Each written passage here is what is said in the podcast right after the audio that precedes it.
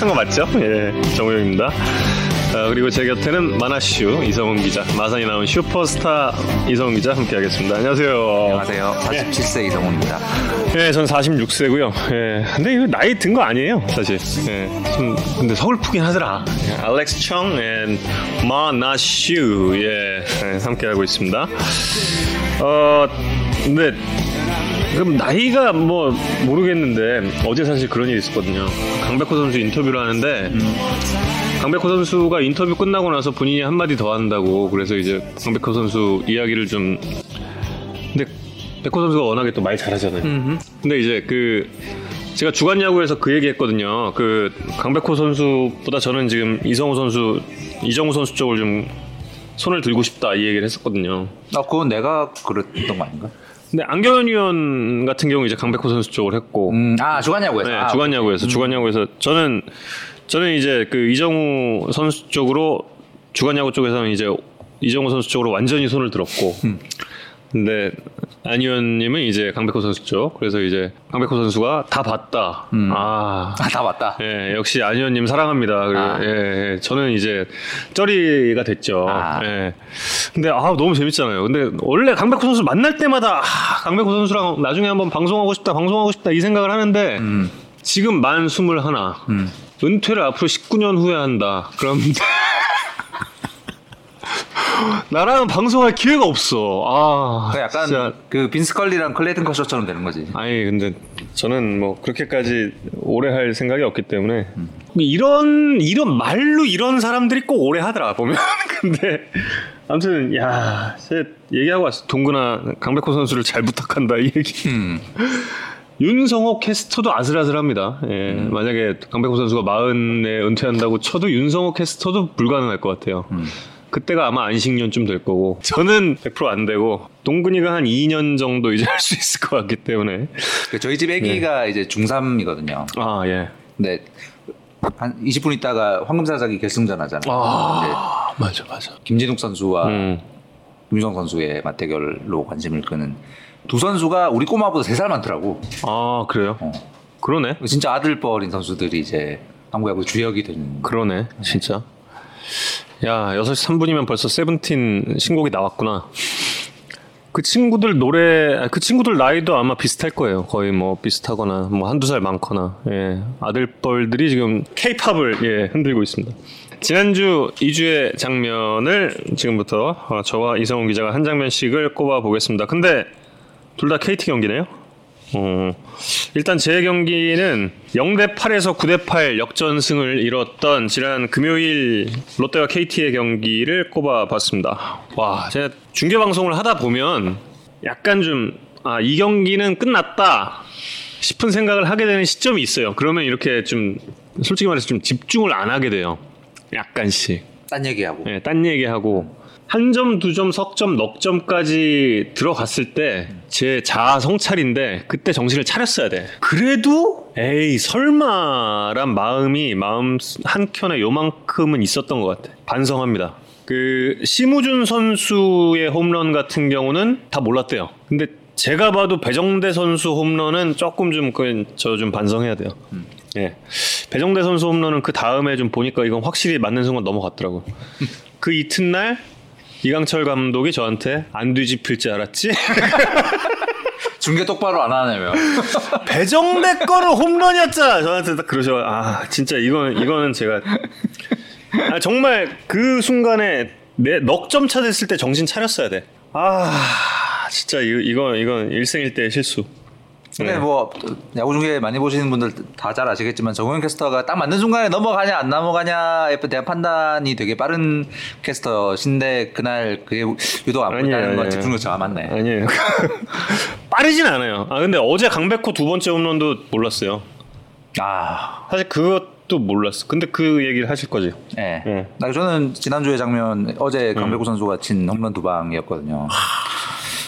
저런 스윙으로 저런 홈런을 친 타자를 한국 야구에서 봤던가라는 느낌 때문에 되게 충격적이었고 그래서 전또 뭐 기록을 찾아, 찾아야 되니까 찾았는데 아직 규정 타석 살짝 모자라서 이제 공식 기록으로는 안 들어왔는데 장타율이 7할 4푼 0.740이 됐어요. 0.740 장타율이 이게 뭐냐 도대체 그래서 봤더니 역대급이더라고 보니까. 어마어마하다. 한국 프로야구 역사상 장타율이 올해 강백호보다 높았던 건 15년 테임즈.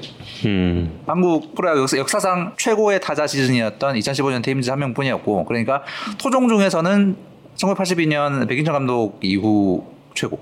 정확히 백인천급이네 지금. 네. 딱 둘은 모까지 갔더라고요. 음. 강백호 백인천. 강진성 선수가 살짝 모, 모가 살짝 모자라서 4, 4위고. 음. 어, 좋은 그 말이 안 되는데 그러고 봤더니 삼진이 또 작년보다 확 줄었어요. 예. 그랬고 거의 데뷔했을 때 대비 지금은 삼진은 당하는 빈도가 거의 절반으로 줄었습니다. 네, 컨택 능력이 데뷔했을 때보다 두 배 가까이 올라가면서 한국 프로야구 역사상 최고 수준의 장타율을 갖춘 음. 괴물이 탄생하고 있는 것 같습니다. 야. 음. 정말. 한국 야구가 좁아지고 한국 야구라는 이 틀이 이제 좁아진 타자가 된 것 같아요. 아니 발사각도 21도였다니까 21도. 근데 뭐 투수가 점프해 잡는다고 이런 그러니까. 얘기하잖아요. 오늘 뭐 여기에 대해서 주간 야구에서는 저 이순철 위원이랑 안 위원님 막 또 이 막 풀어요. 막 귀 스 쳤는데 홈런이고 막 라인 드라이브 막 옆에 잡을 것 같은 딱 옆에서 쳐하는데 홈런이 나중 되면 여기 복숭아 뼈 지나가는데 홈런 되겠어. 아 최희섭 선수가 그때 리글리 필드에서 데뷔 첫 홈런 칠 때 그 뒤에 기자들 만나서 그 얘기했다더라고. 자세히 어. 보면 진짜 이루수 점프하고 있다. 아무튼 예 역시 대단한 과장이 세요 다. 예. 이정 이정후 강백호 뭐 아까 잠깐 말씀드렸지만 오늘 저희 8시 뉴스 준비하고 있다가 한화의 외국인 선수 교체 때문에 이제 빠졌는데 음. 후호 대전 이렇게 부르시고 계시던데 이게 누가 잘하냐 당연히 우열을 가리기 어려워요 지금 근데 둘 다 역대급 그러니까 우리 평생에 한번 볼까 말까 한 시즌을 보내고 있는 게 맞고 그 이정후 선수는 지금 토종 타자들 중에 장타율이 2등이더라고요. 그러니까 강백호 강백호 선수가 아직 규정 타석 안 채웠으니까 음. 규정 타석 채운 타자들 중에서는 강진성 다음이 이정후예요. 그러니까 작년까지 정말 역대급 contact 능력, 능력을 갖췄던 타자가 리그 최정상급의 장타력까지 갖춘 이 이정후와 강백호는 정말 우리가 2020년은 이 두 선수의 시즌은 꼭 눈여겨봐야 된다는 생각이 들고 계속 지켜보셔도 재밌을 거예요, 진짜. 게다가 이정우 선수는 지금 6월 달 되게 빡세게 보내고 있거든요. 이유가 그 자카르타 아시안 게임 때 병역 면제를 받았던 선수들이 이제 그 사주 기초군사 훈련만 해- 하면 되는 게 아니라 사회 봉사 활동도 음, 3년간 544시간으로만 알고 있었는데 그게 아니라 분기별로 24시간 이상을 해야 되는 거죠. 어, 근데 올해 2, 4분기 때 코로나가 있었잖아요. 4월, 5월에 코로나 그러네. 때문에 이 봉사 활동을 중단하라는 병무청의 명령이 있었던 거예요. 그래서 어, 그 2, 4분기에 해야 될 24시간을 4, 5월에 못 하고 있었는데 이제 6월 달에 재개하라는 명령이 음. 오면서 이 24시간을 6월에 매 월요일마다 사회봉사를 해야 되는 상황이 된 거예요. 그 음. 이정우 뭐 야, 그럼 박민우 뭐 이런 선수들이 다 아직 월요일 났네. 사회봉사를 하고 있는 상황이에요. 음. 그 와중에 이렇게 치고 있다. 대단합니다. 음. 이정우 선수가 이런 이야기를 했군요. 장타를 치기 위해서 타율이 깎이는 걸 감수해야 한다는 말에 동의하지 않는다. 인터뷰 정말 잘해. 야, 진짜. 근데 보통은 동의가 안 돼도 삼진을 당하게 돼 있는데 그렇죠. 동의 동의해서 맞아. 삼진 당하는 건 아니잖아요. 음. 동의 안 해도 장타가 늘면 삼진이 늘어나게 돼 있는데 이정우 전혀 안 전혀 안 늘었고 음. 강백호 확 줄었다. 천재들이죠. 천재가 있죠. 맞아.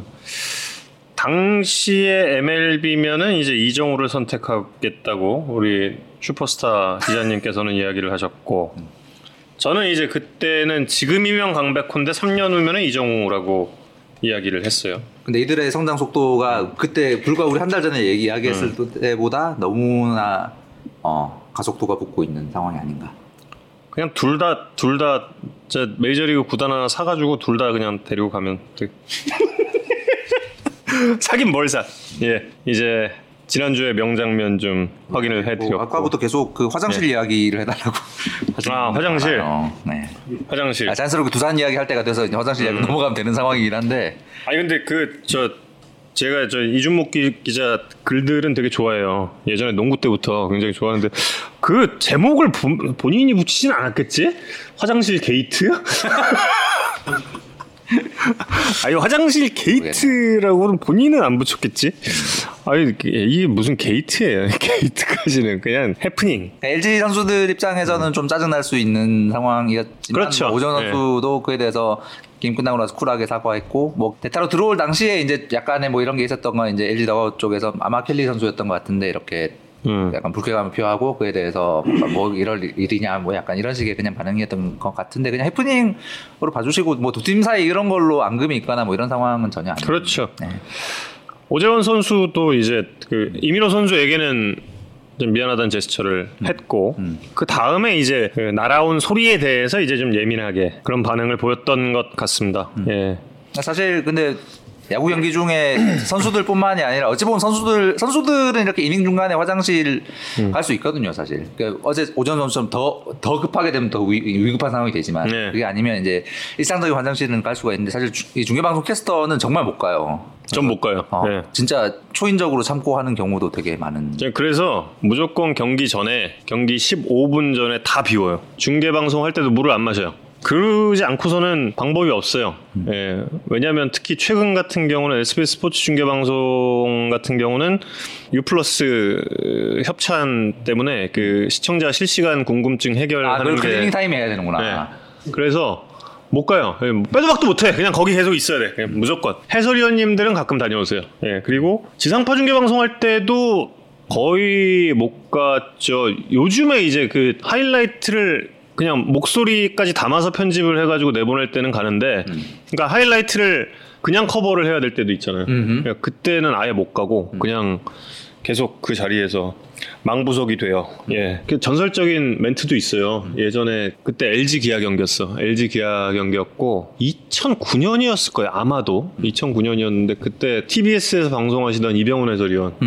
이병훈 해설위원이 그때 김상현이 역전 스리런 쳤을 땐가 8회에 방광이 터져나갈 것 같은 그런 홈런이라고 그래서 이게 도대체 무슨 상관인가 그랬던 적 실제로 실제로 교통방송에서 그게, 그게 나왔어요 라디오 중계. 예. 야. 방광이 터져나갈 것 같은 그런 홈런이라고 도대체 무슨 연관인지 모르겠으나 아무튼 그런 일이 있었고 오늘 저 이성우 기자가 숙제를 줘가지고 저희 해설위원분들의 에피소드를 좀 모아봤습니다 화장실 관련. 네 화장실 관련 안 의원님이 아, 꼭 이렇게 재밌는 거면 안 의원님이 아, 이런 거는 이렇게 모 해설위원이 A 해설위원이 이렇게 해야 되는. 아 A 해설위원도 안 의원님이니까 이게 그러네요. 안 의원님께서 이제 수비를 하시다가 어, 너무 급했대요. 경기 후반이었는데 스코어는 8대 1로 앞서고 있었고 경기 뭐 5회인가 6회인가 그랬대요. 그래서 이제 어 2루수 셨을 때 딱 이닝이 딱 끝났는데 그냥 뛰었대. 그냥 음. 막 뛰면서 그 당시 이제 1루수한테 얘기를 했대요. 이사 되면 불러 그러고 뛰어갔대요. 뛰어가서 딱 이제 볼일을 보고 계셨답니다. 작은 일 큰일. 예. 작은 일 큰일. 큰일. 큰일. 예, 아. 큰일. 보고 계셨대요. 보고 계셨는데 똑똑똑 소리가 나더래요. 그래서 야 벌써 이사야.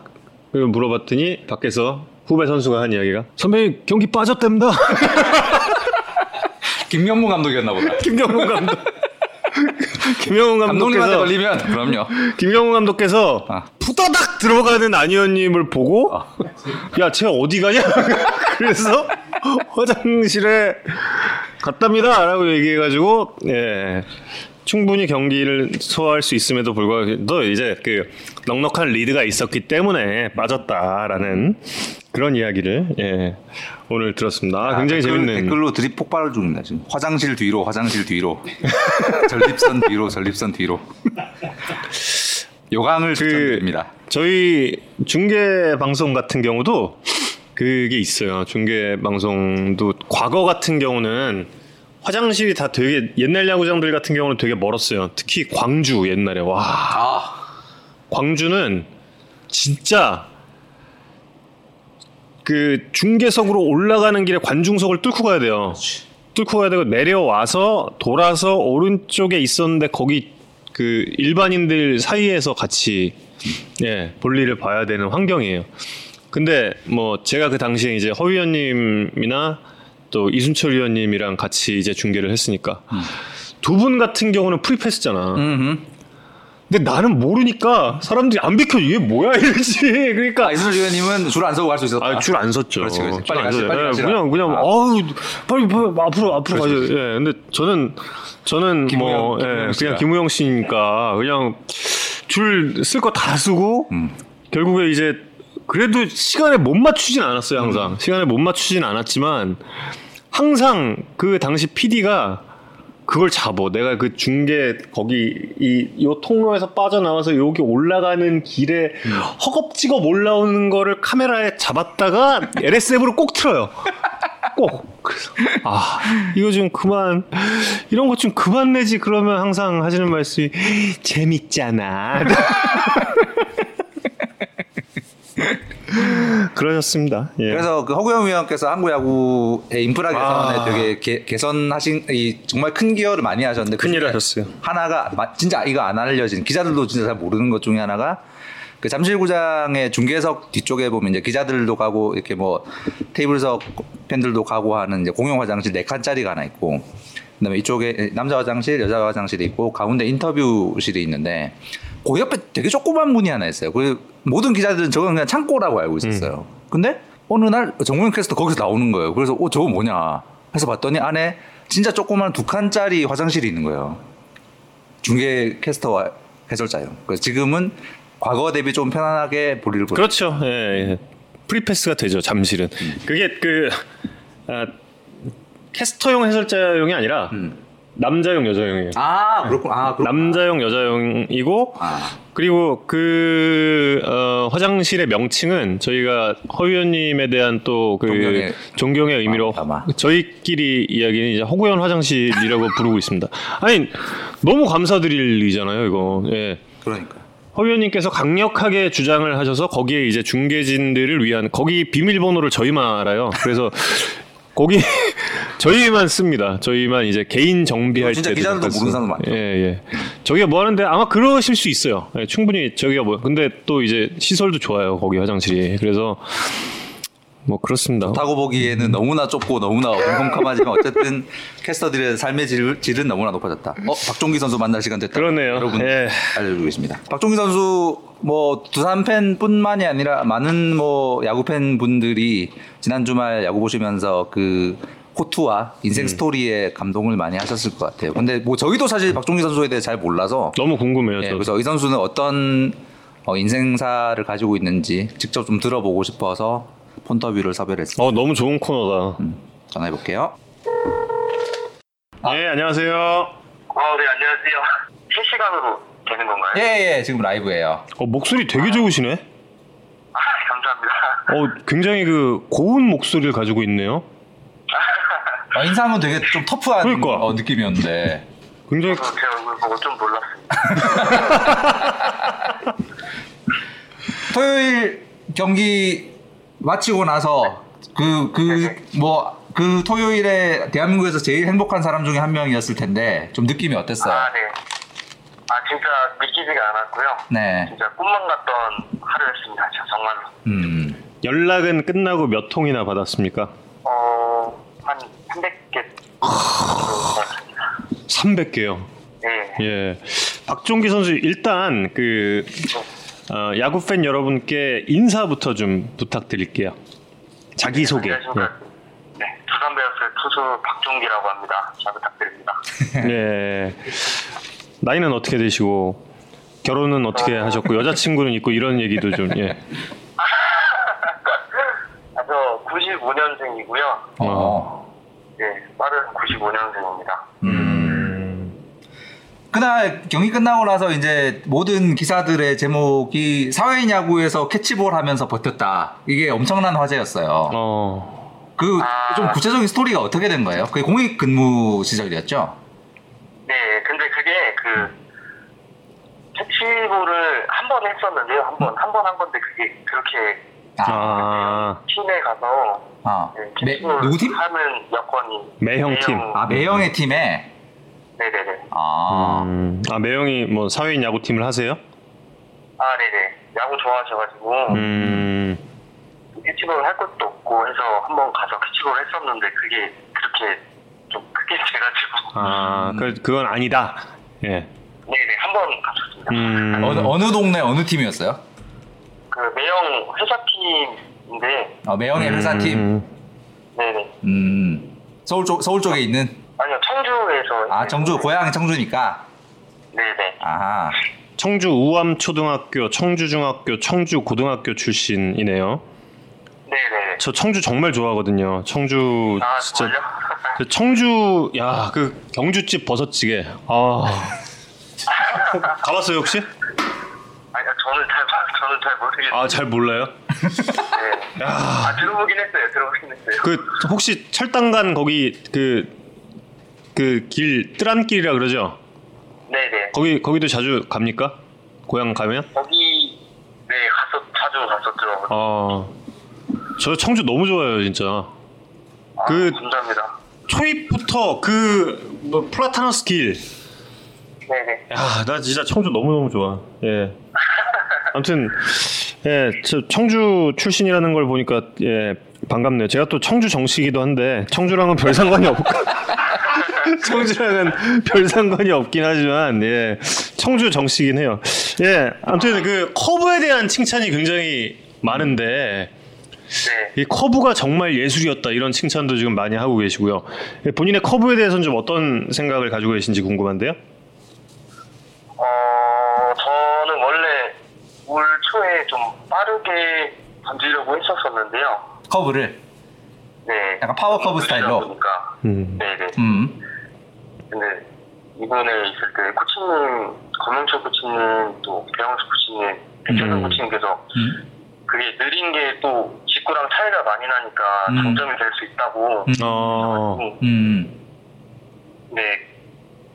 그래서 김원형 코치님께서 그립을 잡아주셨는데. 김원형 코치. 또, 아. 네. 커브 커브 장인이 야 커브에 달인들만 있네. 그러네.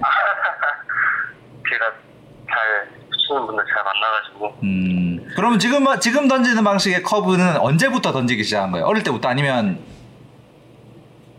이게 원래 어릴 때부터 음. 던지다가 음. 그립을 약간 수정을 한 거예요. 아 이번에 수정 어. 약간 수정한 네네네. 어떠 어떻게 수정했어요? 뭐 약간 찍는 식으로 아니면 그립을 좀 깊게 이 손바닥을 아, 아. 손바닥 좀 더 깊게 네. 잡는 어. 네 깊게 잡는 그립으로. 음. 그렇게 하니까 뭔가 좀 많이 좀 뭔가 달라지던가요? 어떤 차이가 좀 생겨요? 그래야 되나? 음. 그 제구를 잡을 때 좀 안정감이 좀 많이 생겨가지고 어. 자신감이 생겼어요. 음. 어. 제구가 잡혔다. 본인의 커브와 윤성환 선수의 커브에 대해서 좀 비교를 해보자면 어떤지라고. 예. 아니 저는 저는 저는 비교도 안 되죠. 음. 저는 아직 배울 게 많아가지고 음. 음. 야구 처음에 어떻게 시작하시게 됐어요? 저는 초등학교 때 음. 동아리로 처음에 들어갔다가요. 학교 동아리? 네네. 청주 우암 초등학교에서. 네 방과후 음. 동아리. 방과후 동아리. 네. 학교 에 야구부가 들어갔다가 있었던 건 아니고. 음. 야구부 있었는데 아. 그 방과후 동아리가 또 있었거든요. 아 아. 거기서 30분 정도 네 거기서 하다가 감독님께서 음 야구 한번 시작해 보라고 하셔서 그게 몇 학년 때예요? 초등학교 4학년 때 4학년 때 어. 처음부터 투수로? 처음에 야수였잖아. 어, 그러니까 3학년 음. 고3 때 투수로 바뀌었다는 얘기를 들었는데 아, 초등학교 때는 음, 이거저거 다 하니까. 정해진 포지션이 딱 있는 게 아니고 그렇죠. 내야도 음. 갔다가 투수도 했다가 이렇게 했었어요. 음 음. 그러다가 그 뒤 이제 약간 전업 야수처럼 하다가 고3 때 투수로 바꾸게 되잖아요. 그거는 어떤 네. 어떤 계기였나요? 아 제가 어릴 때부터 투수 계속 하고 싶다고 했었는데 어. 음. 중학교 때도 그랬고 고등학교 때도 그랬지만 그 음. 중학교 때는 키가 너무 작아가지고 어. 키 때문에 계속 못하다가 고등학교 3학년 때 한번 제가 좀 고집을 부렸죠. 어. 음. 어. 너무 하고 싶다고. 어. 그 본인은 하고 싶었는데 지도자분들이 안 시켜주다가 고3 때 어, 내가 한번 해보, 해보고 싶다라는 강력한 의지에 이제 마운드에 올라가게 된. 네네네 그렇게 됐죠. 근데 이제 지명을 못 받았었잖아요. 네네. 그때 굉장히 좀 힘든 시간을 보냈겠네요. 육성 육성 선수로 이렇게 결정 나기 전까지는. 네 그쵸. 처음엔 되게 힘들었죠. 음. 근데 이제 그, 그 당시 이제 키가 좀 작았다고 이야기를 했지만 지금 이제 그 프로필상의 키도 투수로서는 그렇게 큰 신장이 아니잖아요. 177cm인데. 근데 네. 계속 그렇게 투수를 본인이 뭐 지금 고집했다라는 이야기도 했는데 그렇게 좀 투수를 계속 하려고 했던 이유는 어떤 점이었나요? 일단 선수가 가장 부럽긴 하지만 멋있었고요. 음. 음. 그리고 또 안 해봤잖아요. 어릴 때부터 하고 싶었었는데, 그러니까 제가 저희 팀 선배분들도 엄청 좋아하지만 오승환 선배님 아. 음. 키가 크지 않아도 할 수 있다는 음. 모델. 네 음. 보고 자라가지고 어. 체격은 작아도 이렇게 본인이 좀 던, 던지는 방법 이런 소위 뭐 야구판에서 볼발이라고 말하는 그거에는 자신감이 많았었나 봐요. 음. 어 네 좀 자신 있었어요. 어. 음. 근데 진짜 저는 그런 게 참 좀 싫어요. 딱 그 툴만 보고 사람 뽑는 그런 게 이제 좀 아. 고쳐져야 된다고 생각을 하는데 음. 보면은 항상 그렇게 그 정말 그 스카우트 분 물론 이제 본인들만의 스카우트 분들도 지금 그런 방법이 있겠지만 뭐 키 몇 이하는 딱 치고 막 이런 게 그러다가 결국에 우리 일본하고 야구하다가 결국에 우리한테 결승타 치는 사람들 다 나만한 선수들이고 우리한테 잘 던지는 선수들 다 나만한 저는 그래서 박정기 선수가 앞으로도 더 잘 좀 해줬으면 좋겠어요. 그 그런 부분에 대해서 좀 뭔가 예, 좀 변화를 좀 줄 수 있도록 중요한 건 공 자체다라는 걸 좀 더 보여줄 수 있으면 좋을 것 같아요. 그 이번에 1, 군 콜업이 되기 전에 본인은 좀 그런 느낌이 있었어요. 아, 나 준비가 돼 있는데, 나 올라가면 정말 좀 잘할 수 있는데, 이런, 뭐랄까, 예감? 자신감 같은 게 좀 있었는지, 음. 그런 자신감은 항상 있었죠. 항상 있었다. 어. 기회만 있으면 나 항상 잘할 수 있다. 네. 어. 그래, 근데 이렇게 좀 간절하게 생각하다 보니까 기회 왔었을 때 음. 진짜 한 개 던질 때 아니면 한 타자 이렇게 상대할 때마다 좀 더 집중하고 음. 더 생각하고 해서 던질 수 있었던 것 같아요. 어. 만약에 관중이 꽉 들어찬 상황이었다면 어땠을 것 같아요? 아마 더 많이 긴장했겠죠. 아마 음. 긴장 더 음. 하고 했었을 텐데 근데 또 야구 혼자 하는 게 아니고 뒤에 또 최고의 수비수 형들이 있으니까 음. 음. 던졌을 것 같아요. 근데 사실 지난 경기들에서 어, 표정이라든지 몸짓이라든지 이렇게 보면 긴장 별로 긴장한 사실 느낌이 아니었어. 되게 여유롭다는 느낌 그런 거였는데 그건 표정만 그래, 그랬던 건가요? 아니면 원래 약간 마운드에 올라가면 좀 평정심 이런 걸 잘 유지를 하는 스타일인지? 근데 저도 진짜 긴장 많이 했는데 음. 그 긴장 안 한 것 같다라는 얘기를 진짜 많이 들어가지고 그러니까요. 네, 마운드에서 좀 많이 표시가 안 나는 봐요. 음. 음, 그럼 그거 타고난 거잖아요. 좋은 거잖아요. 그거. 그러니까요. 예. 아, 네. 김태형 감독께서 앞으로도 쭉 선발 로테이션 고정한다. 고 이야기를 했습니다. 네. 본인에게도 좀 네. 그런 뭐랄까 통보 같은 게 있었나요? 느낌이 어. 어땠는지? 어, 감독님께서 되게 카리스마 있으신 분이잖아요. 음. 저한테는 이렇게 딱 이렇게 말씀해 주신 적 없고 그냥 음. 지나가시면서 음. 종비가 잘했다고 지금처럼만 해라 이렇게 말씀을 해주셨어요. 어. 음. 김태형 감독에게 그 정도의 말은 뭐 그쵸 그쵸. 저도 어, 뭐 특급 칭찬이죠. 음. 네, 힘-. 힘을 조절해서 146 밖에 안 던진 거라는 게 있어요? 그런 그런 얘기를 했어요? 어, 어 진짜네. 어. 맥스로 때리면 150 지금 던질 수 있다. 아니고 아. 이게 100%가 아니고 120%를 던지게 되면 아. 제구 부분이나 아니면 선발이잖아요. 음. 음. 투수수 개수 조절에 대한 좀 부담이 있을 거라고 생각을 해서 음. 근데 아무리 100% 던져도 많이 차이 나야 1kg거든요. 음. 음. 네, 한 그렇게 120%는 던지지 않았고 그냥 음. 열심히 던졌습니다. 그냥 본인이 딱 제구를 잡으면서 던질 수 있는 max 스피드가 현재 146. 네, 음. 어 음. 그렇구나. 지성준 선수랑 동기군요. 네, 네. 지성준 선수가 인스타에 글을 올렸네요. 데뷔 첫승 정말 아. 축하한다고.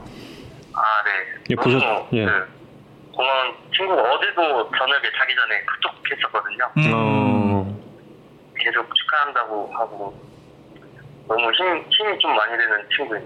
음. 지성준 선수도 요새 힘든 시간 보내고 있을 텐데 두 선수 다 잘 됐으면 좋겠습니다. 네. 영상 통화는 안 해봤어요?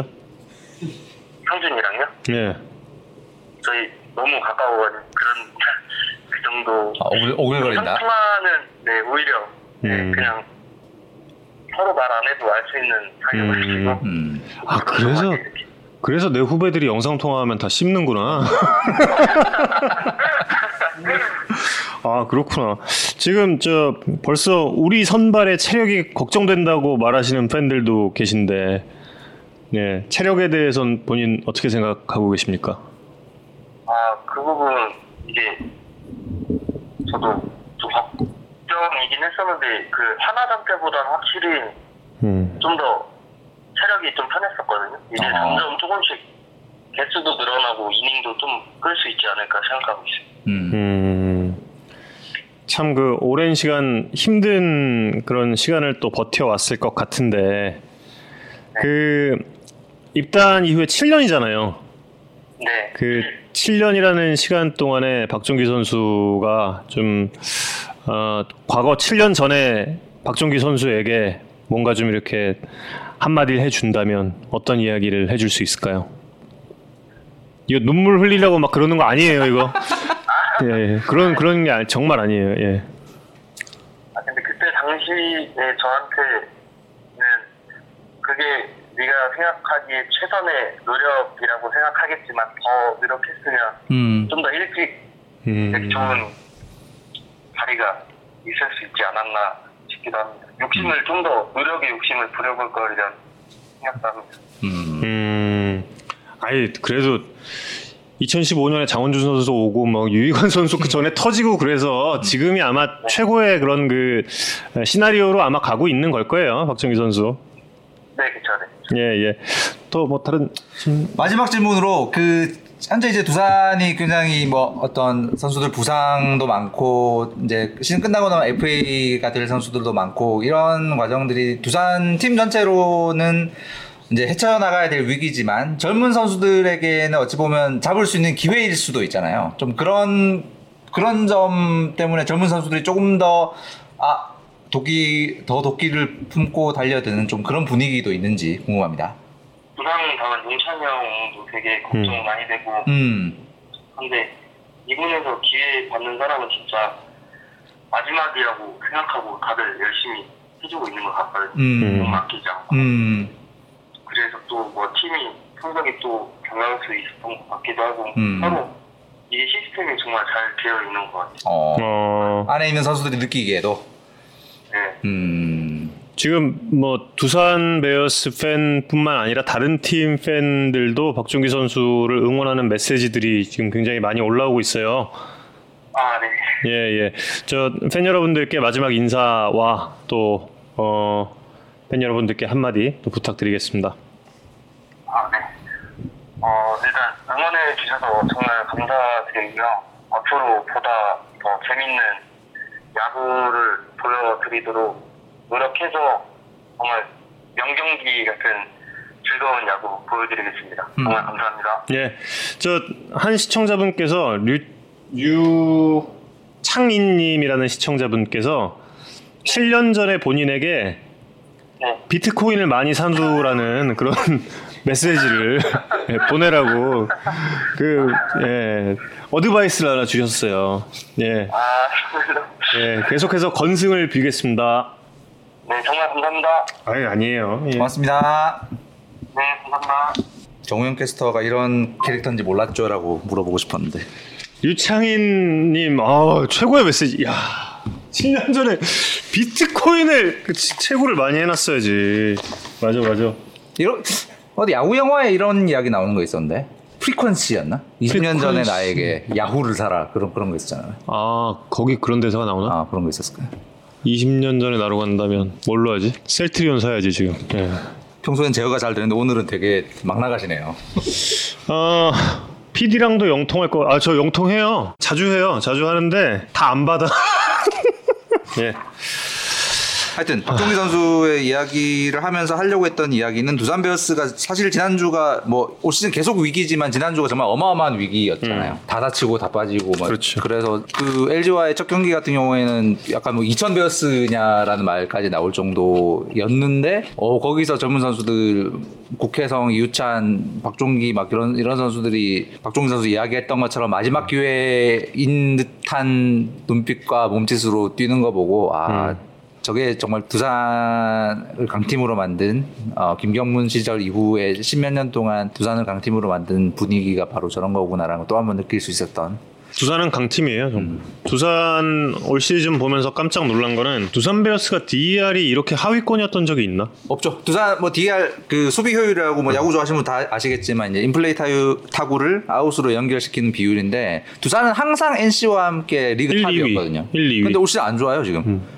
선수들이 이제 좀 나이가 든 부분도 있을 것이고 그 주전 선수들이 많이 다치면서 빠지고 이- 이랬, 이랬던 부분도 영향을 끼칠 것이고 공인구가 뭐좀 약간 뭐 더 날아가는 이런 부분도 영향을 끼칠 수가 있었을 텐데 어쨌든 두산의 DR이 리그 하위권인 것도 진짜 오랜만이고 피타고라 승률이 지금 5할 조금 넘더라고요 보니까.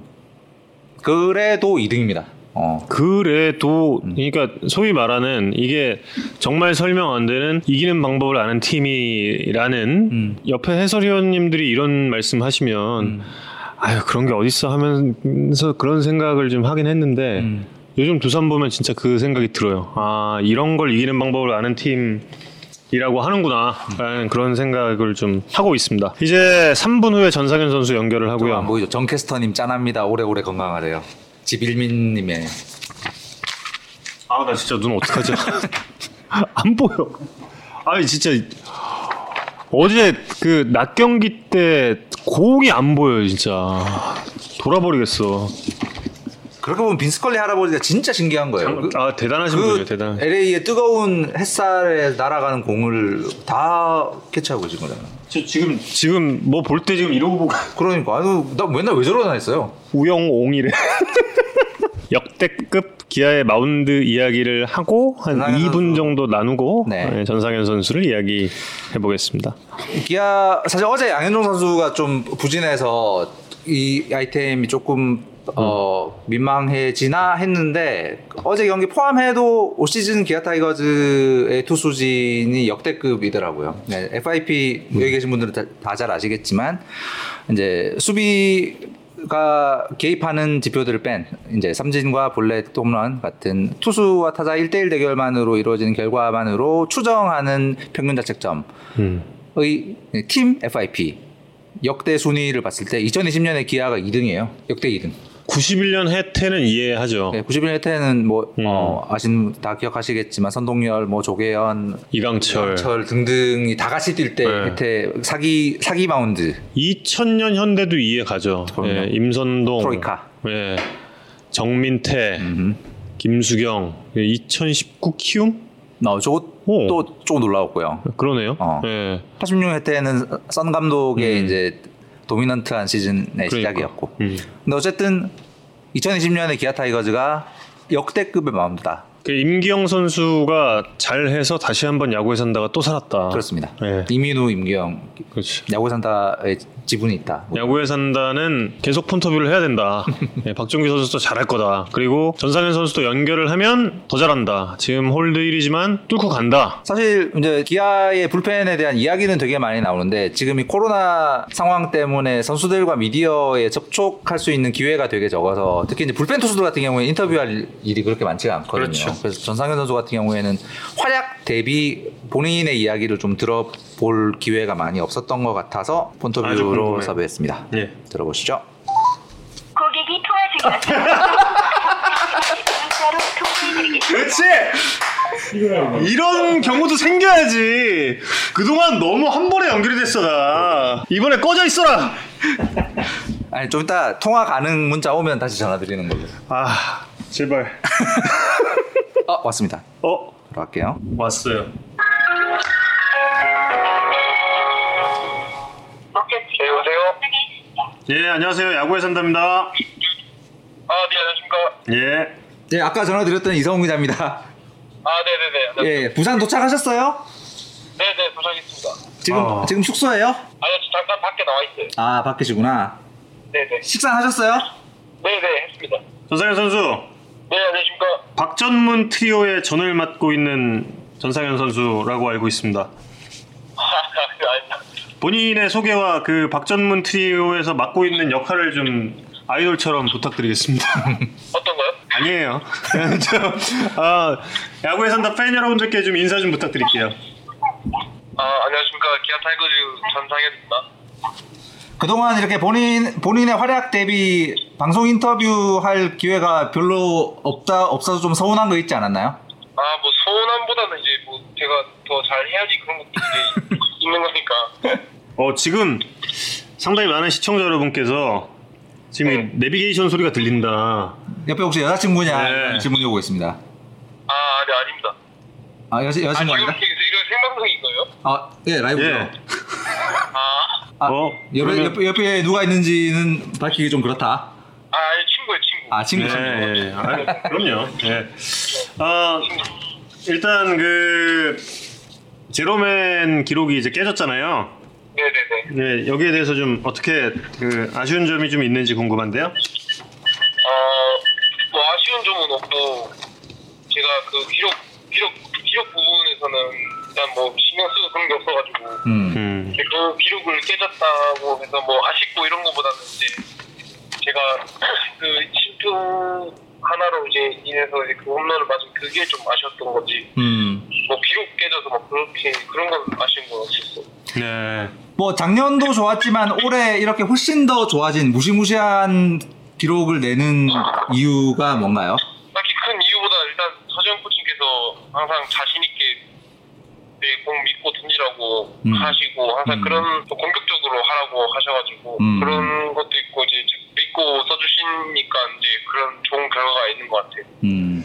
본인의 장점이 뭘까요? 일단 자신감이랑 표정 변화 뭐 그런 거.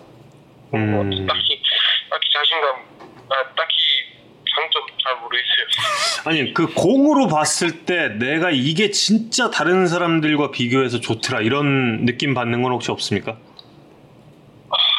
예, 잘, 모르, 잘 모르겠어요. 음, 어, 다시 말하면 내가 왜 이렇게 잘하고 있는 건지 잘 모르겠다. 뭐 아무래도 일단 감독님이랑 코치님께서 작년부터 이제 그런 조언 많이 해주시고 음. 음, 그런 거에 뭔가 좀 더 힘이 생기는 것 같아요. 뭔가 이제 코치님께서도 항상 강조하시는 게 음. 이공 좋으니까 공 믿고 던지라고 어. 그러니까 피하지 말고 음. 공격적으로 피칭하라고 하시거든요. 음. 음, 네, 그런 말씀 해주시니까 뭔가 좀 음. 되게 더 그런 것 같아요. 호투의 비결은 멘탈이다. 네, 멘탈 제일 중요한 것 같아요. 멘탈. 어. 근데 그게 그 자신감만 있다고 모든 게 다 막 잘 되는 건 아니잖아요 사실. 네 네, 그건 맞죠. 예. 근데 그러니까 예. 거의 차지 하는 것 같아요 자신감이 일단 아. 자기 공을 믿고 던지는 것과 음. 좀 불안해서 던지는 그럴 때 그 경기 결과나 이런 걸 보면은 음. 차이가 있더라고요 음. 아, 시청자분께서 류승현 선수가 붙여준 별명이 마음에 드시냐고 물어보는데 그 별명이 뭐죠? 아 그게 제가 살이 좀 많이 쪘을 때뭐 네. 강호동 옛날 강호동 아. 하시 아 젊은 시절 강호동 닮은 거 그럼 인정을 하시냐고 좀 또 시청자 여러분들께서 물어보시네. 네 네네 아 인정하세요? 아니요 아니요 아니요 어. 아 닮은 건 맞지만 인정을 하지 않는다. 아 아니요 닮은 거 맞는 것도 아니고 아 닮지 않았다. 네 인정, 인정도 전상현 선수는 젊은 시절 강호동 씨와 닮지 않았다. 퍼펙트. 네네 아 그러면 혹시 그 머리를 기르는 이유가 네 강호동 씨와 더 안 닮아 보이기 위해서 그렇게 머리를 혹시 기르는 건가요? 아 그건 아닙니다 아. 음. 아 근데 그. 뭐 머리 기르는 것도 딱히 이유는 없고 아. 그냥 무슨 계기고 뭐 그런 것 그런 것도 없고 그냥 한번 길러 보고 싶어가지고 아. 네 그- 근데 더 이상 기를 것 같지는 않아요. 아. 그 음. 날씨가 더 더운데 계속 기르시냐 고 물어보시는 시청자분도 계세요. 아 이제 조만간 좀 짧게 자르지 않을까 하는 그런 생각하고 있습니다. 저도 안 그래도 자르려고 생각을 하고 있는데 아. 네, 좀 덥고 뭐 답답하고 그래가지고 아. 음. 근데 보통 이렇게 기를 걸 기르진 않을 것 같아요. 아, 이제 근데 보통 이렇게 네. 그 야구 잘 될 때 헤어스타일이나 뭐 옷 입는 거나 이런 거를 안 바꾸려고 징크스처럼 안 바꾸려고 하는 선수들도 많잖아요. 네. 음, 아무래도 주위에서도 많이 그렇게 이야기 많이 많이 이야기하는데 아, 그것 때문에도 약간 조심스러운 면도 있고 아. 그래가지고 네, 네, 일단은 지금 지켜보고 있습니다. 음, 혹시 저 old 유니폼 입고 마운드에 서보고 싶었는데 못 올라가서 좀 아쉽지는 않았습니까? 라고 아, 잔잔짱님께서 질문을 해주셨어요. 아 그거 좀 많이 아쉬웠어요. 음, 왜냐면 입고 던지고 싶은 저도 몰랐는데 음, 이제 어제쯤인가 이제 저희 아빠가 전화 와가지고 음, 저만 그 옷 입고 못 던졌다고 음, 네, 그렇게 말씀하셔가지고 음, 근데 저는 몰랐는데 이제 그러니까 생각해보니까 맞더라고요. 그냥 저만 못 던졌는데 어, 네, 그래가지고 그 좀 아쉬운 면인데 또 입을 기회가 있으니까 뭐 음. 그때 뭐좀 강하지 않을까 음. 그렇게 생각합니다. 선수들은 그 건빨 유니폼에 대한 반응이 어땠어요? 되게 처음에 신기하고 아. 이뻤 네, 되게 덥- 좋았었어요. 덥진 않았어요? 그 검은 바지 그거 더울 것 같은데. 어, 그 약간 그- 그거는 좀 느낌 받, 더 어. 느낌 받았는데 음, 흰거 있다가 그거 입으니까 좀 검은색이라서 음, 좀더 더운 그런 느낌도 있었어요. 음. 아버님께서 또 그럼 대구 분이신 거잖아요.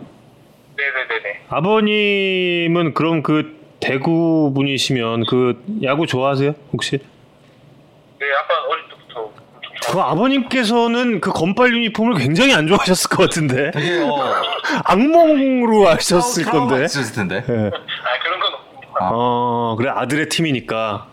네. 음 그렇구나. 그 불펜 3인방은 모이면 어떻게 친해요? 밖에 뭐 이렇게 네, 어, 밥도 같이 먹고 그런가요? 네네네. 각자 스타일들이 좀 어때요? 네, 다 거의 뭐 비슷한 것 같아요. 비슷하게 하다가 하, 하기보다 좀 잘 맞는 것 같아요. 음.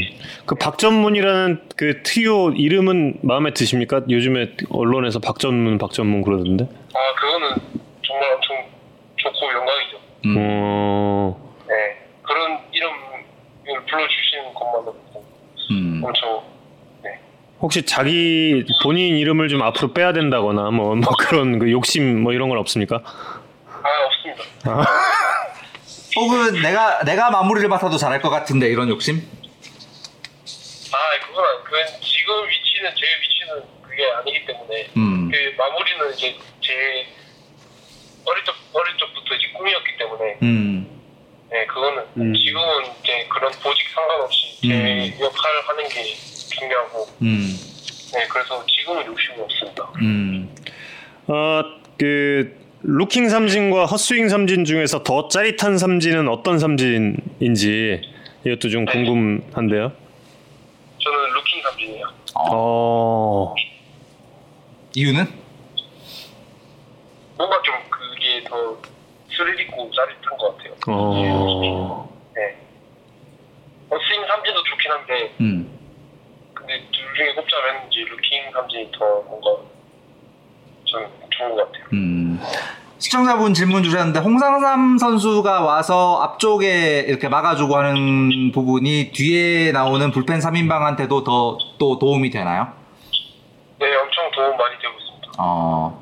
볼 보니 보니까 선수로서 보니까 어떻던가요? 홍상삼 선수 볼은? 볼 뭐, 원래도 되게 부산에 있을 때도 음. 상삼행 볼 되게 좋았고 음. 근데 지금도 그렇게 느끼고 있으면 엄청 좋은 볼이 진짜 좋은 것 같아요. 음. 예. 네. 저도 참 좋아하는 선수입니다. 홍상삼 선수. 예. 아, 나중에 그래요? 또, 예, 예. 자세한 얘기는 나중에 또 하기로 하고. 어, 체력 관리에 대해서는 좀 어떻게 생각하시는지, 예, 팬 여러분들께서 많이 좀 궁금해 하세요. 또 걱정하시는 분들도 있고요. 체력 관리요? 예. 여름이 다가오니까. 네, 제가 항상 여름에 항상 살이 좀 빠지고 막 이런 음. 일단 살 살 안 빠지려고 체중 관리를 좀 많이 신경 쓰고 많이 먹고 음. 음. 그리고 물 같은 것도 많이 먹고 음. 이제 웨이트 이런 것도 좀 많이 중요시하게 생각해가지고 음. 그런 걸 중점으로 두고 있어요. 그 팀마다 그 불펜 투수들의 어떤 컨디션 관리 이제 그 몸을 예를 들어서 몸을 풀었을 때 바- 반드시 등판을 시킨다든지 혹은 뭐 며칠 연속 워밍업 못하게 한다든지 뭐 이런 식의 그 이 불펜 투수들에 대한 관리 방법이 조금씩 다르던데 기아 같은 경우에는 불펜 투수들이 뭐 이렇게 몸을 풀고 또 경기에 들어가고 이런 원칙 규칙 같은 게 좀 정해져 있나요? 어떤 게 있나요? 어, 그, 네, 그런 부분은 일단 코치께서 엄청 잘 해주, 관리를 잘 해주셔가지고 음, 그런 부분은 되게 좋은 것 같아요. 어. 일단 음. 사면투를 안 시킨다는 그런 삼, 아, 3연투를 안 시킨다. 네, 그런 부분이었는지 음, 그리고 투구수가 많아지면은 이제 다음 날 휴식을 준다든지 이제 음. 코치께서 그런 건 엄청 관리를 잘 해주시고 있어요. 음. 음, 정민섭님께서 네. 어, 이분은 저 퓨처스 야구까지 자, 다 챙겨보시는 분 같아요. 퓨처스 있을 땐 선발 자원이었는데 혹시 선발 욕심은 있으신지 물어보거든요. 뭐 다시 이렇게 해보고 싶긴 한데 음. 근데 지금은 뭐 그런 욕심은 없는 것 같아요. 음. 최강의 불펜으로 만족하고 있는 상황. 네, 네, 지금 지금이 좋습니다. 그리고 혹시 저 아재 개그를 잘합니까? 아니요, 잘 못합니다. 아 그래요? 아 그럼 이거 거짓 정보였군요. 예. 그럼 넘기겠습니다. 예. 제 정보 입수에 따르면 굉장히 그 아재 개그를 즐긴다는 정보가 있었는데 아 누가요? 우리, 우리 작가가. 저희 작가님이. 다음부터 좀더 철저한 사전 조사를 하고 예. 만나뵙도록 하겠습니다. 아재 아재 개그는 이제 저 없는 일로 하고 예 그리고 전상현 선수의 장점을 이제 전상현 선수와 전화를 끊으면 저 이성훈 기자가 또 이야기를 해 주려고 하거든요. 아, 네, 네. 예 그러니까 이제 다시 저 친구분에게 시동을 걸고 가도 된다고 이제 이야기를 하시면 될 것 같고 야구에 산다 팬 여러분들께 좀 마지막 작별 인사 말씀 좀 부탁드릴게요.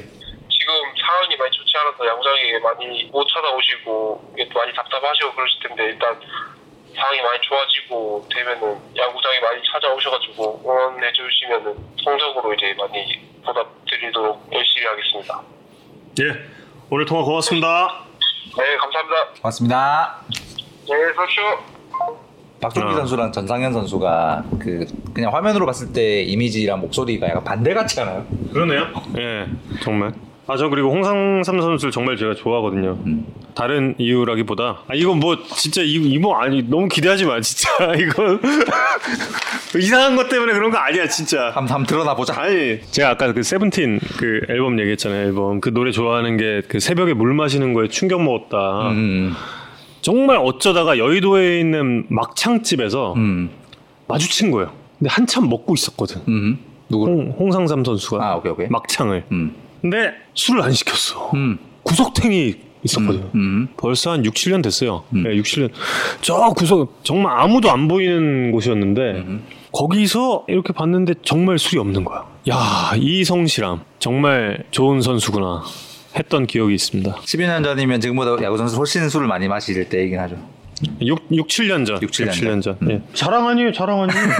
자랑 아니에요, 이거. 아니, 그때는 근데 술 마시는 선수를 진짜 많이 봐가지고, 예, 그때는 맞아요. 그랬어요. 예. 하여튼 전상현 선수에 대한 이야기. 저는 개인적으로 올 시즌 뛰고 있는 선수 중에 숫자적으로는 제일 신기한 투수 중에 한 명인 것 같아요. 예. 보니까 평균 직구 평속이 141.8, 리그 평균 언저리, 헛스윙률이 31.7%예요. 대단하죠. 신기하죠, 신기. 리그 전체 1위. 음. 우창모 선수가 29.9인데, 어 그래서 조공과 딱 페스티벌 슬라이더 뭐 딴 거 조금 더, 더 던지지만 음. 사실상의 투피치인데 어떤 어떻게 저렇게 어마어마한 어, 헛스윙률이 나올까가 되게 신기했었고 이래저런 자료들을 찾아보니까 뭐 한 가지 이유는 음. 무브먼트인 것 같아요. 뭐 기아 팬들은 야구 기아 야구를 계속 보신 분들은 체감하고 계시겠지만 포신 페스티벌의 이 수직 무브먼트가 리그 최정상권입니다. 20이닝 이상 던진 투수들의 순위를 봤는데요. 그 이닝 수를 더 낮추면 이제 지금 음. 마무리 투수들이 다 들어오겠죠. 김원중, 뭐 조상호 이제 이런 선수들이 들어올 텐데 20이닝으로 끊으면 저렇게 됩니다. 그러니까 리그 최상위권 5위에 전상현 선수의 이름이 있고 대단하네 이거 진짜. 예. 그래서 141km 정도인데. 음. 원래 이 스피드가 올라가면 회전수도 늘고 그래서 무브먼트도 음. 좀 비례해서 올라가고 뭐 이런 게 일반적인데 전상현 선수는 그리 빠르지 않은 속도인데 저 정도의 무브먼트를 만들고 있다는 건 소위 말하는 던지는 방법, 회전각 을 만드는 방법을 안다는 느낌이 들고요. 이승호 취체형도 좀 저 이승호 선수 신기하네 저거 보고 진짜. 깜짝 놀랐어요. 진짜 진짜 이거 신기하다. 35.2cm면 지난 주였나 그 전 주였나 저희가 잠깐 네. 얘기했지만 오승환 선수의 최전성기 음. 돌직구의 최전성기 때가 35cm 정도였거든요. 이승호 선수의 수직 movement가 저 정도로. 야. 깜짝 놀랐습니다. 그래서 이승호 선수가 뭐 이게 우연인지는 잘 모르겠지만 키움 이승호 선수입니다. 그 지난 두 경기에서 패스트볼 포심 패스트볼의 비율을 많이 늘렸더라고요. 음. 이 high 높은 쪽에 잘 아시겠지만 rising movement가 좋은 패스트볼은 위쪽에 쓰는 게 효과적이거든요. 음. 음, 타자 타자를 방망이 위로 다 지나가게 되어 있습니다. 이승호 선수가 그 사용 방법 음. 어, 조금 더 잘 활용하면 좋지 않을까. 저저 movement를 가지고 있다면 이라는 생각이 들고 그 이제 대표적인 예가 지난주에 두산의 사실상 어, 가장 1등 공신 중에 한 명이었던 홍건희 선수잖아요. 그 전주에 이 타구 경향을 보고 이 홍건희 선수의 직구가 rising movement를 가지고 있고 음. 그래서 어, 위쪽에 쓰고 뜬공을 많이 유도하면 두산에서 잘할 것 같다는 말씀드렸었는데 지난주에 그 전략을 가더라고요. 그래서 네.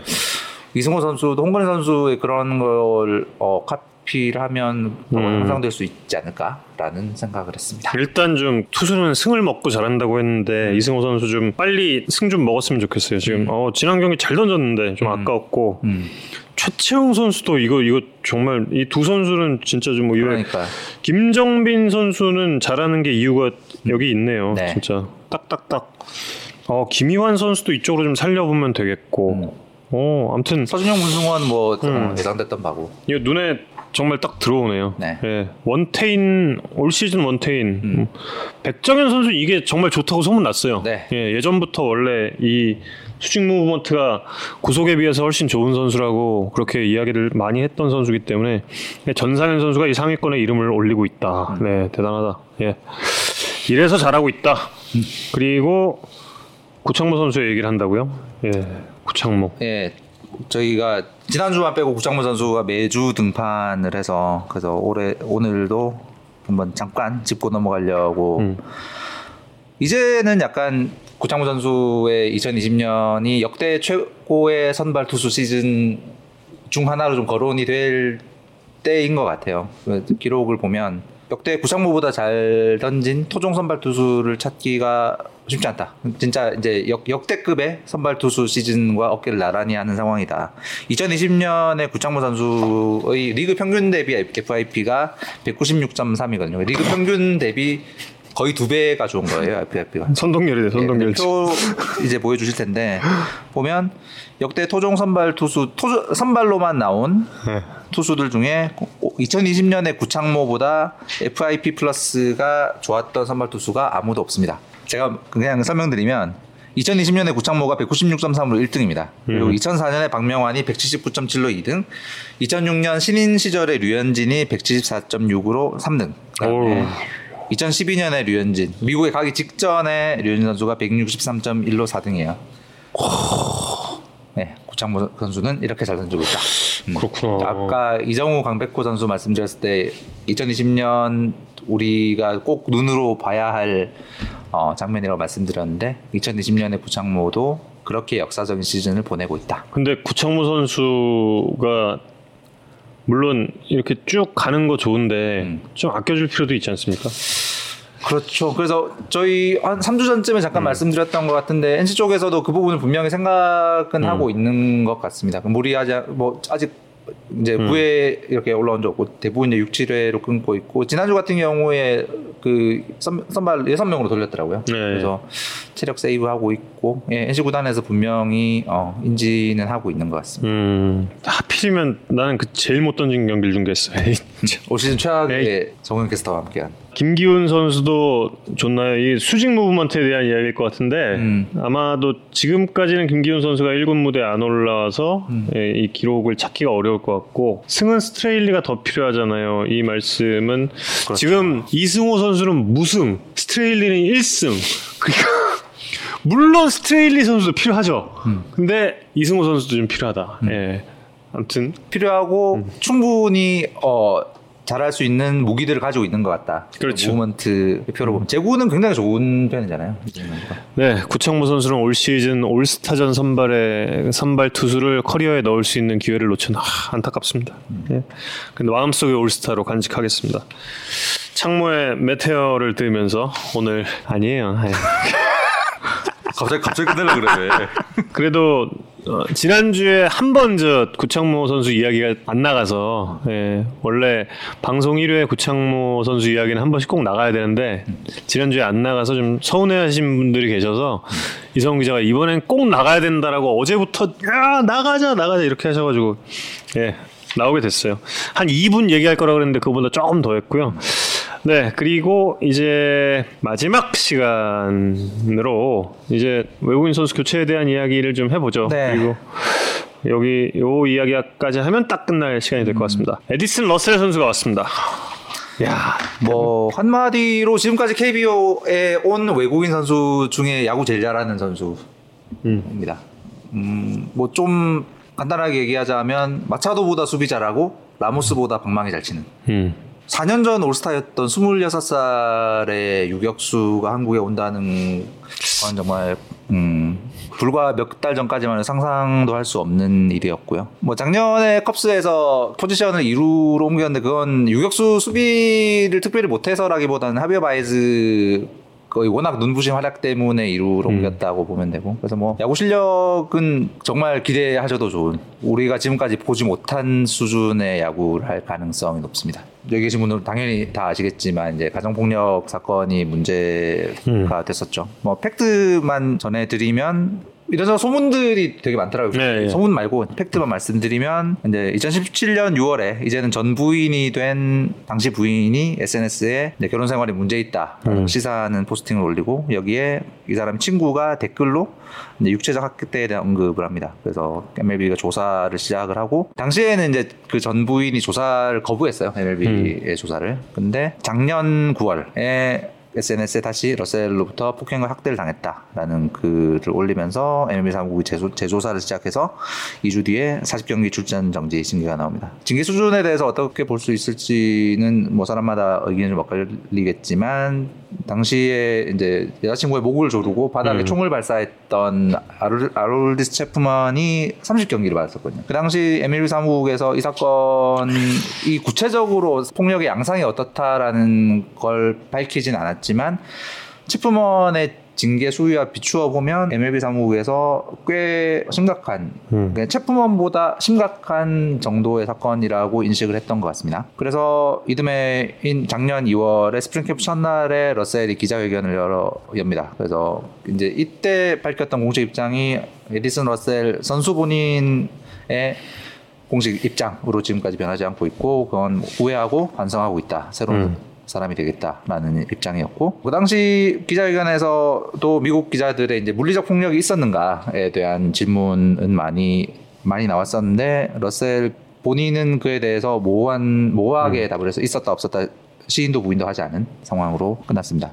이- 이후에 이제 출전 정지를 소화를 하고 5월에 콜업이 됐는데 어, 홈구장에서 야유가 많이 나왔었죠. 음. 가정폭력 문제가 한국에서도 심각하지만 미국에서는 최근에 더 음. 심각한 사회적 이슈로 받아들여지는 상황이었기 때문에 굉장히 많은 야유가 나, 나왔고 결국 이제 7월에 트리플 A로 강등이 되고 시즌 뒤에 방출이 됐습니다. 그리고 이제 새로운 팀을 찾지 못하고 있는 상황이었죠. 사실 이 정도 커리어를 가지고 FA까지 2년이나 남은 선수가 그 뒤로 새로운 둥지를 못 찾았다는 건 그러니까. 외적인 이유 음, 때문이죠. 음, 그 선수를 받아들였을 때 그 팀이 감당해야 될 어떤 부담, 사회적 정치적 부담 때문에 모든 팀들이 에딘슨 러셀을 영입 안 했던 것으로 보이고 국내에서도 러셀을 영입을 검토한 다른 팀이 있습니다. 근데 음. 그 팀이 러셀을 어, 영입하지 않았던 것도 감당해야 될 여론의 부담 그렇겠죠, 때문에 아마. 네,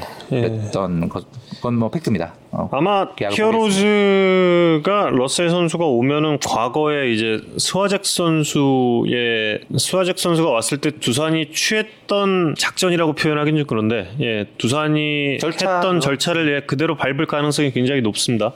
러셀 선수가 오면 이제 그 취재 기자들 있는 곳에서 뭐 아마 뭐 본인의 과거에 대한 그런 반성이라든지 이런 이야기를 하겠죠. 예 아마 그렇게 가지 않을까요? 그러, 그래 사실 이제 어제. 예. 아, 그저께 이제 키움 구단의 대응이 좀 아쉬웠던 거죠. 그래서 음. 이제 선수가 반성하고 있고 이제 MLB의 징계와 교육 프로그램 다 이수했고 이제 새로운 사람을 살기 위해서 반성하고 있다라는 입장을 냈으면 어땠을까? 그래서 물리적 폭력이 음. 아닌 문자였기 때문에 큰 문제가 아니다라는 해명이 계속 나왔었기 때문에 그래서 사실 제가 음. 보라스, 보라스 코퍼레이션 쪽에 물어봤어요. 이게, 네. 이게 선수의 입장이냐? 음. 우리가 알기로 선수의 입장은 작년 2월 기자회견 때 밝힌 반성하고 후회하고 있고 사람이 되겠다라는 예, 예. 거였는데 그 물리적 폭력이 아닌 문자라서 별 문제가 안 된다라는 게 이게 이게 보라스 쪽의 설명이었다고 하니까 예, 보라스 쪽의 설명이더라고요. 예. 예, 예. 그럼 보라스 쪽의 설명 이게 선수의 입장으로 음. 봐도 되냐 고 음. 했는데 선수 입장 물어보고 답을 주신다고 했는데 선수 입장은 별도로 안 낸다고 해요. 뭐 음. 나중에 한국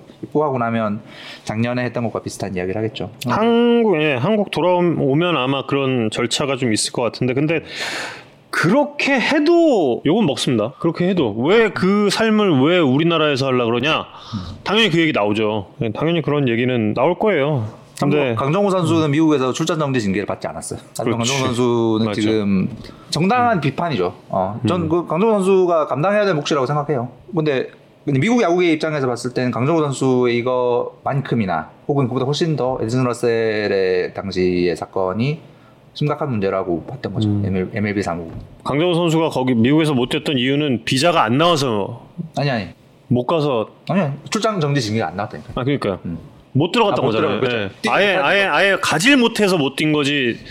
음 주운전 때문에 출장 정지 징계는 없었다는 거죠. 예, 근데 아마도 많은 난관도 있을 것 같습니다. 근데 스와잭 선수가 과거 이제 그 마이너 시절이죠. 네. 마이너 시절에 이제 마리화나 소지 때문에 50경기 출장 전지 정지. 한국의 예. KBO에 온 선수들 중에서 미국 에 서 받은 징계로는 스와제에게 50경기로 가장 많았고 그 다음이 40경기 에디슨 러셀입니다. 7월 30일 1일.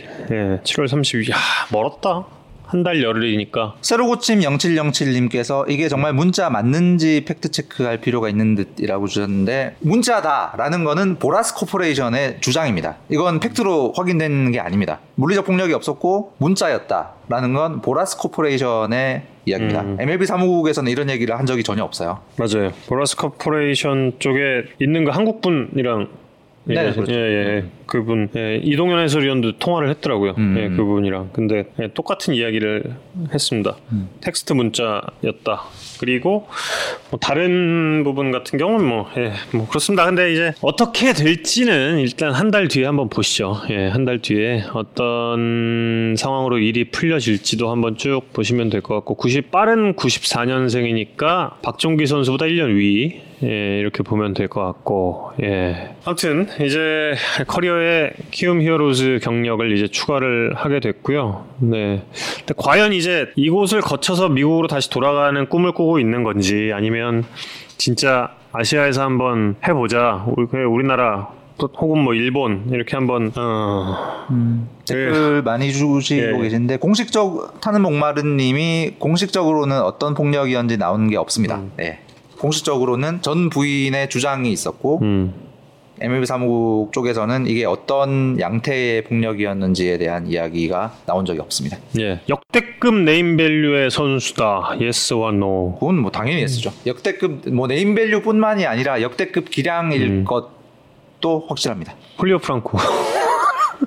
음. 는 커리어 다 끝 거의 막판에 왔다 다시 돌아가서 올스타가 됐어. 뭐아 뭐 김일융은 뭐 메이저 안 뛰었죠. 예. 근데 하이레이님이 아무리 러셀이라도 올 시즌 미국 현지 사정상 몸을 제대로 못 맞는 것 같은데 데뷔하자마자 테임즈처럼 폭격이 가능할까요? 그렇습니다. 이건 큰 변수죠. 음. 사실 이런 건 야구 역사상 있어 본 일이 없는 일이라서 이 변수가 코로나 변수와 자가 격리와 이런 것들이 타자에게 어떤 영향을 끼칠지는 이건 정말 저희도 잘 모르겠어요. 러셀이 컵스에서 자리를 못 잡은 이유가 슬라이더에 약하기 때문이라던데. 근데 이제 미국의 슬라이더와 우리의 슬라이더는 KBO 리그의 슬라이더는 다르니까요. 타격 기술 면에서는 역대 수비 수비는 정말 역대 최고. 음. 타격도 역대 최고 수준 의 선, 재능을 가진 선수는 확실합니다. 한나하는 한나하는 이 선수보다는 그 역시 또 좀 끝물인데다가 올스타 한나한이 많았죠. 한나한이 올스타 경력이 있어요? 한나한 한나한이 있었나? 음, 모르겠네. 없던 걸로 아는데 한나한 선수도 그리고 이만큼 그러니까 한나한도 타율은 낮았는데 러셀만큼 많이 홈런을 많이 때리진 않았었던 걸로 기억해요. 한나한 선수도 트레인 포크님이 이적료는 없었죠라고 말, 예, 이적료는 없었습니다. 왜냐하면 계약이 된 선수가 아니었으니까 예, 구단이 없었으니까. 때문에 예. 이적료는 없었습니다. 호세리마 호세리마 아, 네임밸류는 그치 그치 그럴 수 있죠. 근데 지금 이 선수는 26이다. 음. 예. 역대급 네임, 네임 밸류만 딱 따졌을 때는 뭐 호세 리마라든지 뭐 몇 명 있겠지만 음. 그래도 이 선수는 26이다라는 그러니까 기량의 최절정기에 어, 딱 오게 되는 나이로 봤을 때는 그렇다라는 것을 알 수 있을 것 같고요. 네 이렇게 에디슨 러셀 선수의 이야기까지 그리고 브랜든 반스는 아 브랜든 반즈는 저도 네. 여기 들어오기 직전에 봐서 음, 어 제 반스 선수는 사- 사실 잘 기억이 안 나요.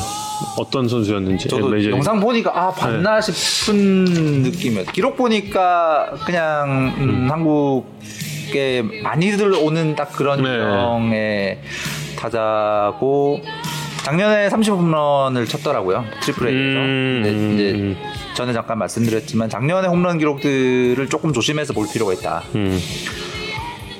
음, 하지만 한화 입장에서는 전력 상승은 될 수밖에 없는 것이 호잉이 너무 부진했었기 그렇죠. 때문에. 예. 음. 그냥 평균 정도의 활약만 하는 외국인 타자만 와도 지금 한화에게는 엄청난 힘이 득이 되겠죠. 합니다. 예. 뭐 지난주에 예, 그 호잉 선수에 대한 이야기는 많이 했었고 오늘은 저희가 어제 그 일식이 있었어서 뭐 클로저의 등장곡보다는 이 곡이 좀 어울리지 않을까 하고 한번 골라봤어요.